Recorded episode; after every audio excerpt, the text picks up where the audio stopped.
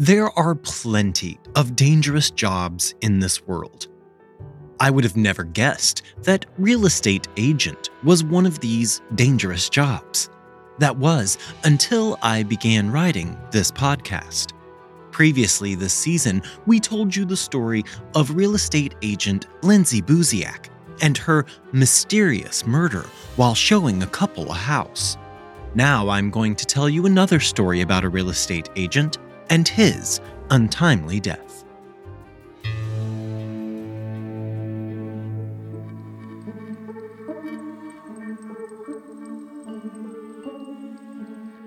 Welcome to The Secret Sits.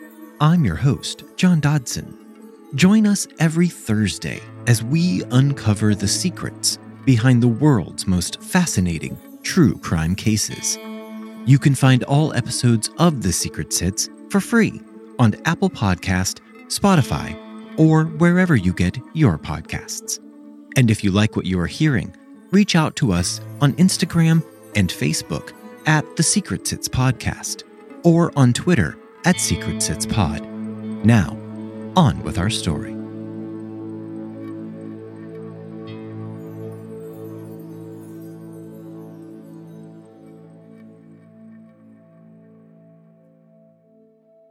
Many times we find one true crime story wrapped up inside of another true crime story, like many layers inside of an onion.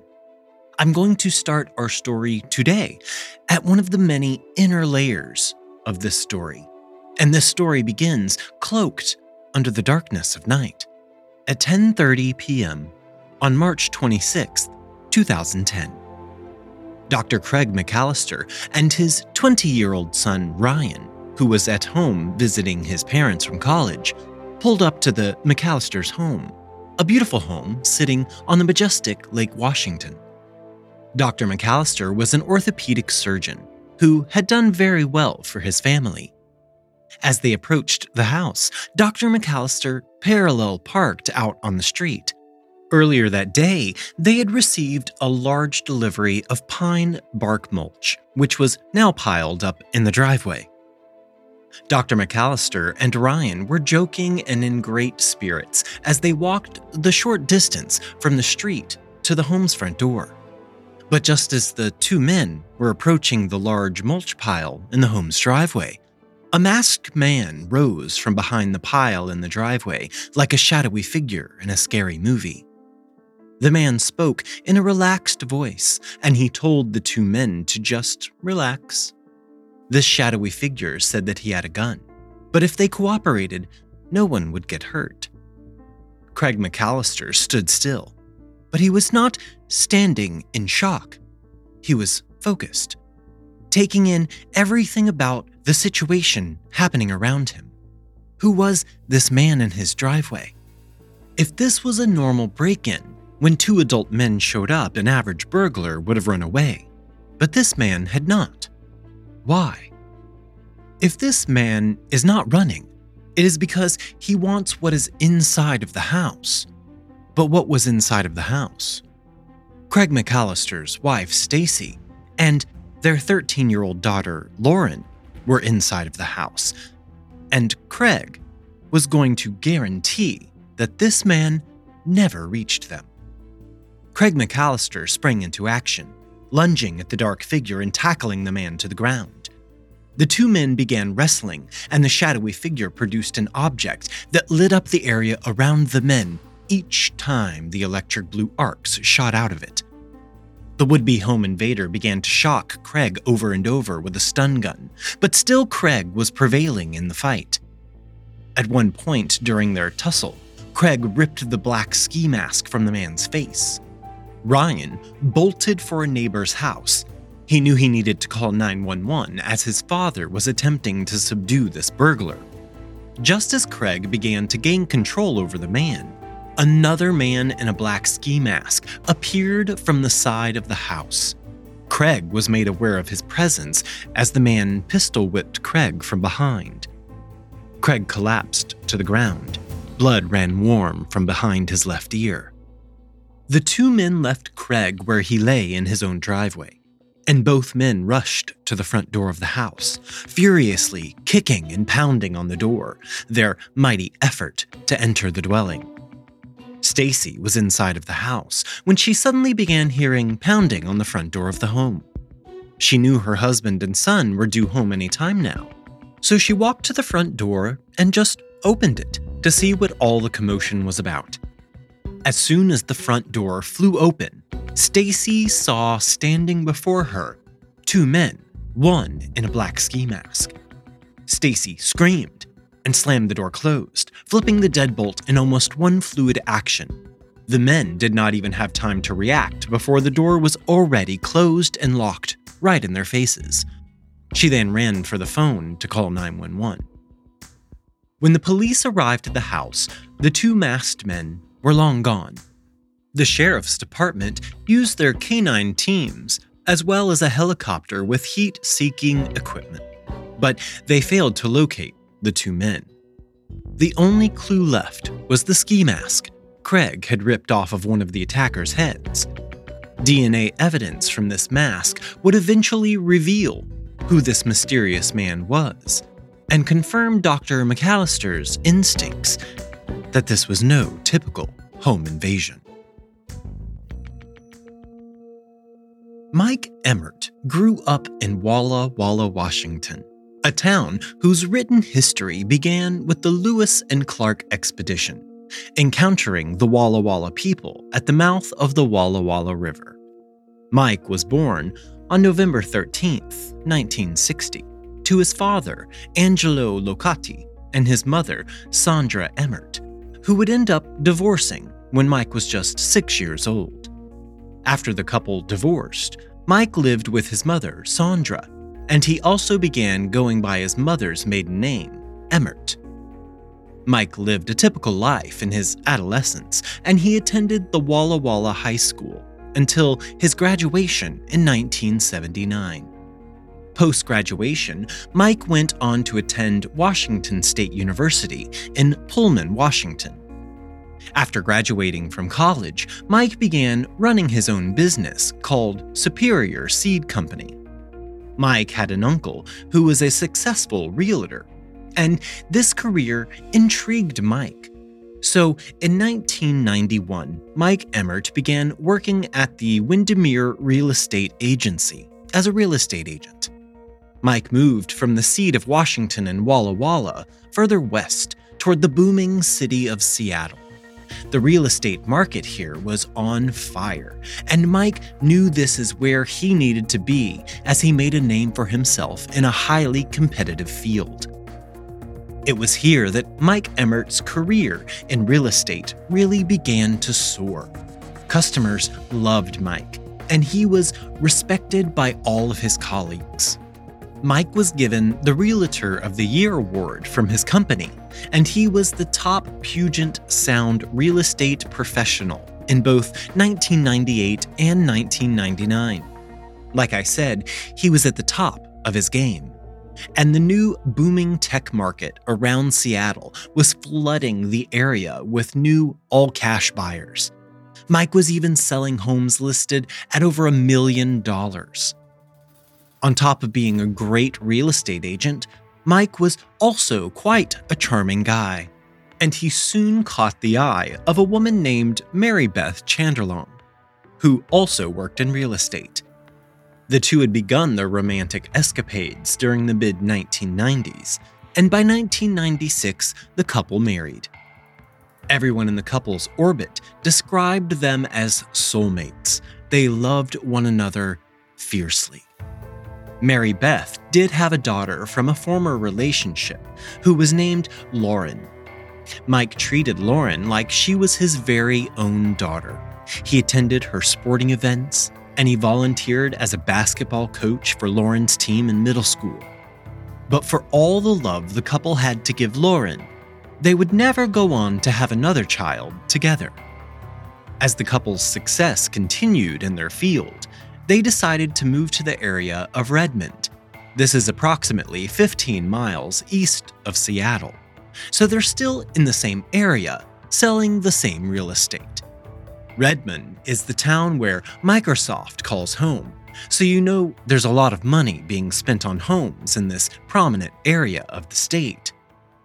A new client contacted Mike Emert directly, and this new client told Mike that they were interested in a home in the east side area of Woodinville. This is an area a bit further outside of the city limits. It's approximately a 10 minute drive from Kirkland. Mike set up a meeting with this new client at a shopping mall not far from his home and office, which were both located in Kirkland. This meeting was set for January 3rd, 2001.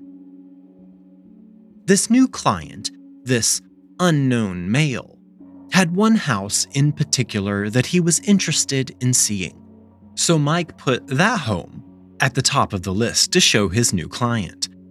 Mike called the agent representing the house and made an appointment for a showing that very day. This home was beautifully built and located in the 19,000 block of 157th Place Northeast in Woodinville. The house was three stories tall, and the exterior of the home was composed of bricks and beige. It had a listing price of $589,000 Mike met this new client, who he referred to as Stephen in his appointment book, at the shopping mall, and together the two men traveled to the house. The house was set back from the road at the end of a cul de sac. This was an isolated property that could not be easily seen by neighbors. After they arrived, the two men toured the house together. Mike could tell that the man's interest was piqued. He seemed to really like the house, and why wouldn't he? The man had picked out the house himself. Mike thought to himself, maybe this guy will just buy this house quickly and he could move on to another client. After they completed the tour, the two men drove back to the mall where they had met. After Mike went home for the day, he did as most people do, and he began to download his day to his other half, his wife his love. Mike told Mary Beth that the man he had met with today was slightly odd. The man was in his early 50s, Mike estimated, and he walked with a limp, assisted by a walking cane. The man also spoke with a strange East Coast accent that Mike could not quite place. Mike went on to tell Mary Beth that the man had recently relocated to Washington from Northern California. He was currently couch surfing with friends while he was house shopping. This conversation did not seem out of the ordinary to Mary Beth. They both worked in real estate, and in their line of business, you meet quite a few strange individuals. This was the couple's normal routine come home and tell your spouse about the strange and interesting points of your day.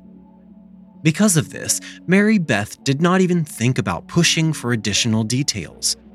However, the next day, on Thursday, January 4th, 2001, Mary Beth wished she knew a lot more than she had learned the night before. The day began like any other. The couple woke up and began getting ready for work. Mike took a shower and dressed. He then eats breakfast and headed off to work. Mary Beth followed the same routine. When Mike Emert arrived at work on this day, his coworkers say that he appeared perfectly fine. Mike even joked with one of the guys in the office that he had a meeting that day with some weird dude who had called him out of the blue.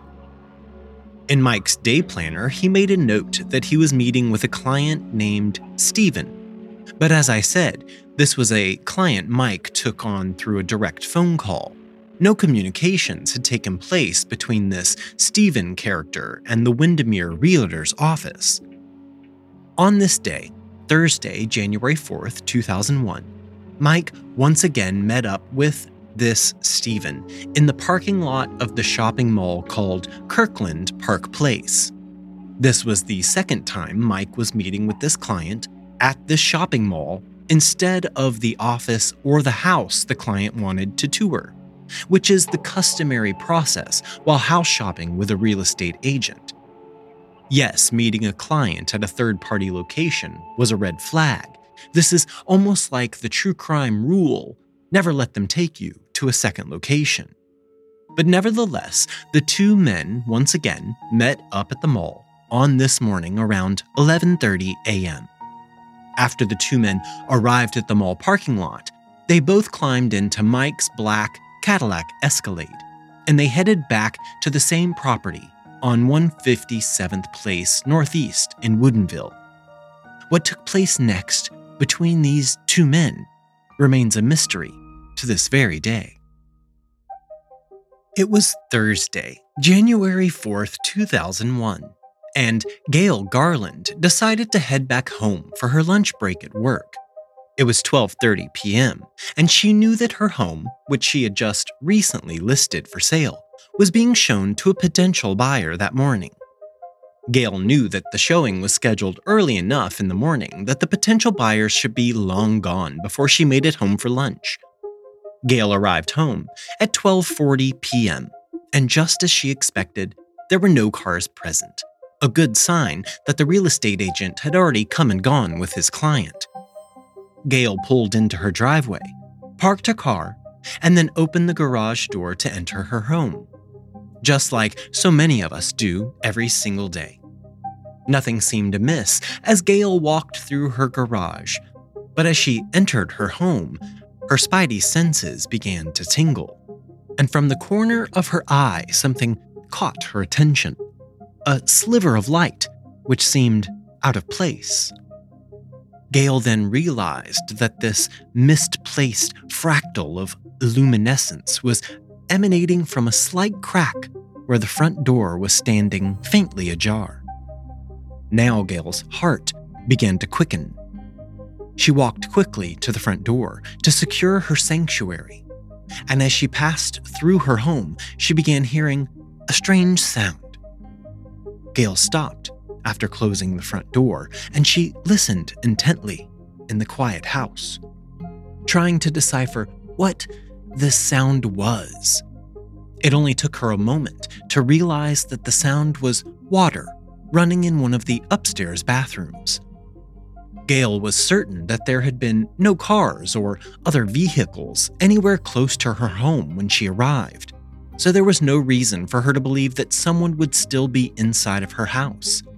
So she began making her way up the stairs, ever so slowly, being careful not to let the stairs creak beneath her soft footfalls. When Gail reached the final few stairs, she saw something that made her heart change from racing in her chest to pounding, like it was trying to escape from her body. There, on the last few stairs, was a trail of blood droplets leading directly into the hallway bathroom.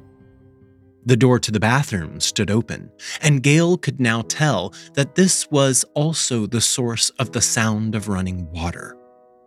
Gail continued toward the open bathroom door, still making her way slowly down the hall. As she arrived at the door, she apprehensively peered around the door frame, and she was devastated by what she saw. There in her bathroom, was Mike Emert, laying in the bathtub, lifeless. Gail said she could see that Mike had bruises and lacerations all over, and the sound of running water was from the shower, which was spraying Mike's body as he lay there in the tub. The nearby sink also had its tap left on. Gail ran back down the stairs and she called 911.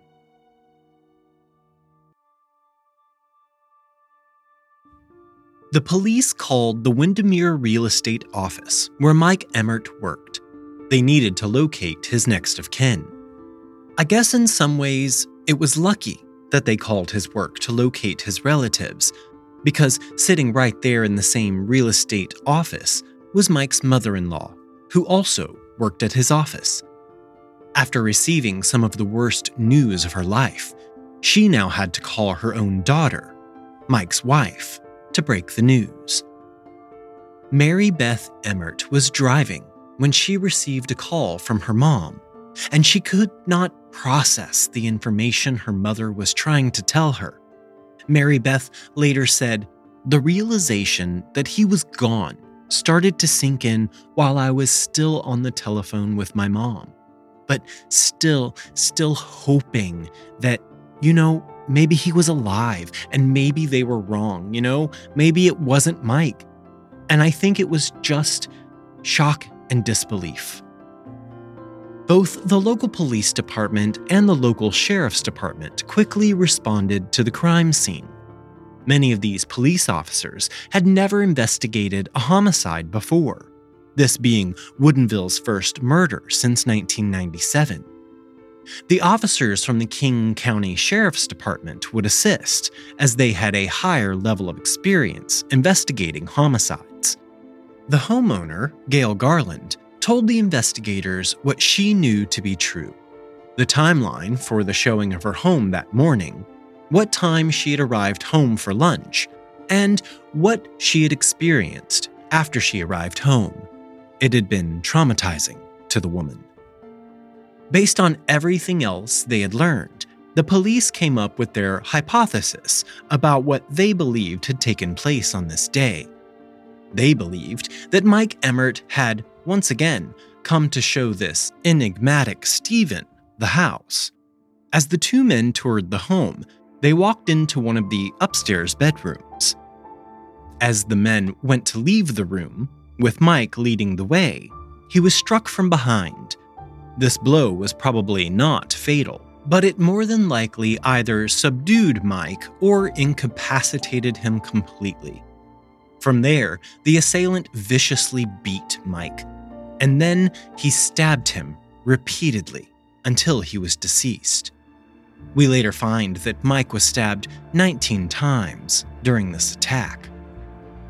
After Mike Emert was likely already dead, Stephen dragged Mike's lifeless body from this bedroom into the bathroom down the hall, where Gail would eventually discover him, lying face down in the tub, the water from the shower splashing all over his body.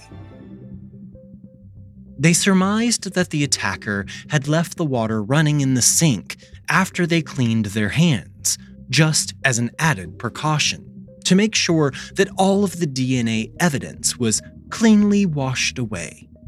And whatever plan this Stephen had must have worked because police investigators could not locate any DNA inside of the house besides Mike's and Gail's, of course. She lived there. The scene of the crime had seemingly been wiped perfectly clean. There was other evidence to be gathered, however. For example, Things had been taken that would have been on Mike's person at the time he was killed. His wallet, cell phone, wedding ring, and his watch were all gone. Mike's wedding ring was worth a good amount of money. It was a heavy gold band with three diamonds laid across the middle in a horizontal row.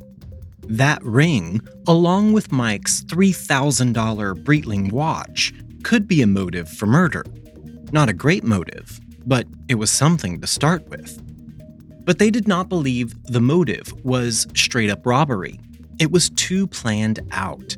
They thought of aggravating factors such as jealousy or a work rival.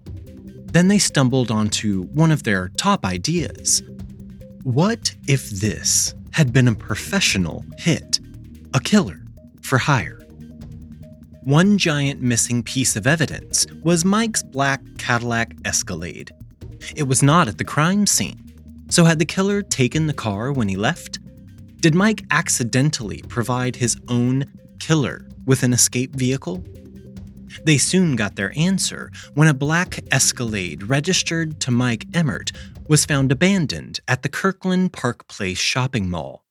The same location, Mike had connected with this new devious client twice in the past two days. Police assumed that the killer had simply taken Mike's vehicle and returned to the mall parking lot where his own vehicle awaited his return. When the vehicle was examined by the forensics team, they discovered that the killer had not been as careful inside of the vehicle as he had been inside of the house. They located samples of blood and skin, and the DNA was not included in the excluded DNA samples from the known family and friends of Mike Emert. The samples were entered into CODIS, or the FBI's DNA database, in 2001. Just one day after the murder, police located Mike Emert's missing wallet. At the ferry terminal, Pier 52, there was Mike's wallet, just sitting on top of a payphone. The only thing missing was Mike's ATM card. The card had also already been used at a local ATM. The next piece of missing evidence to be recovered was Mike's cell phone. The investigators did not divulge any details about the recovery of the phone. They did, however, relinquish this. The phone had been used after Mike's murder to make several outgoing phone calls. No other details were included. Mike's diamond laden wedding band and his luxurious Breitling watch have never been recovered. After developing their theories and fleshing out the evidence they had collected thus far, the detectives soon honed in on their first possible suspect. Their first suspect was kind of low hanging fruit, if you ask me an unhoused man who frequented the Kirkland Park Place Mall, where police knew Mike had met Stephen twice before he was killed. However, once you hear all of the small things put together, I guess you can understand why the police needed to look more closely at this man. This man walked with a cane due to his pronounced limp, just like Mike's description of Stephen. The man fit the physical description Mike had described to his colleagues and to his wife, and this unhoused man was a Vietnam veteran who had worked as a counselor these were all things in Mike's description of who Stephen was. In just the two days he had known the man. Just two days before he died. In the United States of America, just like in many countries around the world, we have a massive problem with homelessness. The unhoused are viewed by many as the dregs of society, people who have gotten themselves into their positions in life purely based on their own actions. Because of these people's situations, we then also view them as maybe dishonest or more likely to be running a scam or some other deceitful venture. As an example, when I was in high school, our sociology class performed a social experiment where we disguised an adult. And let me preface this by saying, yes, this was an adult. Anyway, we dressed this adult up as an unhoused person, and they went panhandling at the corner of our local Walmart. They held a sign that said something I can no longer remember, and they collected money from people as they sat in their car at the red light eating the fresh fries at the top of the bag as they try to drive home before all of their takeout food gets cold. You know, you've been there. So, our adult volunteers stood out on this corner for eight hours a day for a full week. And at the end of the week, do you know what we learned? Or at least the only thing that has stuck with me in the many years since I attended high school? This fake, unhoused person standing on a street corner holding a small cardboard sign, made an average of $16 per hour for their eight hour days. And this was at a time when the federal minimum wage was $4.15 an hour. The point of this story is this Do you know what I'm thinking every time I sit at the red light eating the fresh fries from the top of the to go bag, and a man is standing next to my car holding a sign that says something, something, something, God bless. I'm thinking, does this person make more an hour than I do? And that is something that was instilled in me from my youth. When I was in high school, I was taught to look away from these people, that what they're doing is a scam, that they should get a job, if you can stand on this corner for eight hours a day holding a sign, you could make hamburgers for eight hours a day. You could work at the car wash. You could do a lot of things. But the population of our society who are unhoused are not always scammers. They are not always devious. Sometimes they have true obstacles in their lives that are preventing them from doing even the simplest of things, like obtaining a job. And now I would like to truly introduce you to the unhoused man from the Kirkland Park Place Mall parking lot, Jeffrey John Solo. Jeffrey was in his early 60s, he was divorced, and he was a proud father of four children, most notably his daughter and legendary soccer player, Hope Solo. Hope is the former goalkeeper for the United States women's national soccer team. She was on the team from 2000 until 2016. During her tenure in the sport, Hope won a World Cup championship and two Olympic gold medals. Hope Solo is regarded as one of the best female goalkeepers of all time, and she currently holds the United States record for the most career clean sheets. If you're not a soccer fan, a goalkeeper is said to keep a clean sheet if they prevent their opponents from scoring a single point during an entire game. Hope was born in Richland, Washington on July 30th, 1981 her father, Jeffrey, was in and out of her life during her youth. But while he was around, he always spent time teaching young Hope to play soccer. When Hope turned seven years old, her dad stopped at the house to pick her and her brother Marcus up to go to a baseball game. The two kids were excited for a day spent at the baseball stadium with their dad, who they never got to see enough. They drove down the highway but instead of heading east toward Yakima, where the game was going to take place, Jeffrey drove west, and he kept driving for three hours until they arrived in Seattle. Jeffrey checked into a hotel room, and the two youngsters began having a great time. It was like they were on vacation with Dad. After they had spent several days at the hotel, Hope began to think that something was wrong. It did not seem like they were on vacation anymore. It did not seem like they were supposed to be here at all. As the trio stood in the lobby of a bank in downtown Seattle, they were approached by police officers who promptly arrested Jeffrey Solo for kidnapping his own children. Despite this somewhat arduous time in the family's life, Hope would rekindle a close relationship with her father after she began attending the University of Washington. This was the man police were investigating for the murder of Mike Emert. Jeffrey told the police detectives that he was a con man, but he was no killer. The police file for Jeffrey supported his claims, as he did have convictions for fraud in the late 1970s but there were no signs of violent crimes in his past. During police interviews, Jeffrey admitted that he had used this scheme, or something kind of like it, in the past. He would pose as a potential homebuyer in an effort to meet attractive female realtors and real estate agents. But these were romantic endeavors, nothing as devious as murder.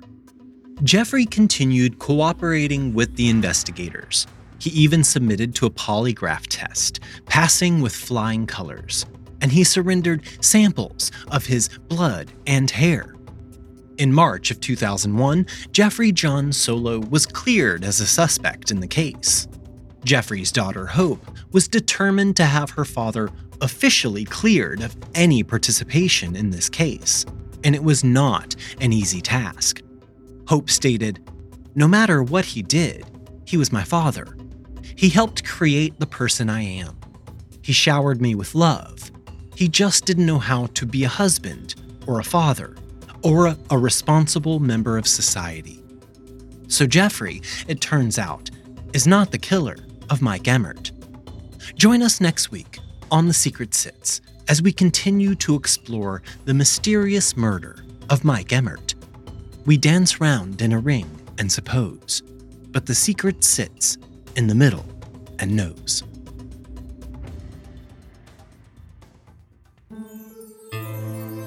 The Secret Sits podcast is researched and written by me, John Dodson.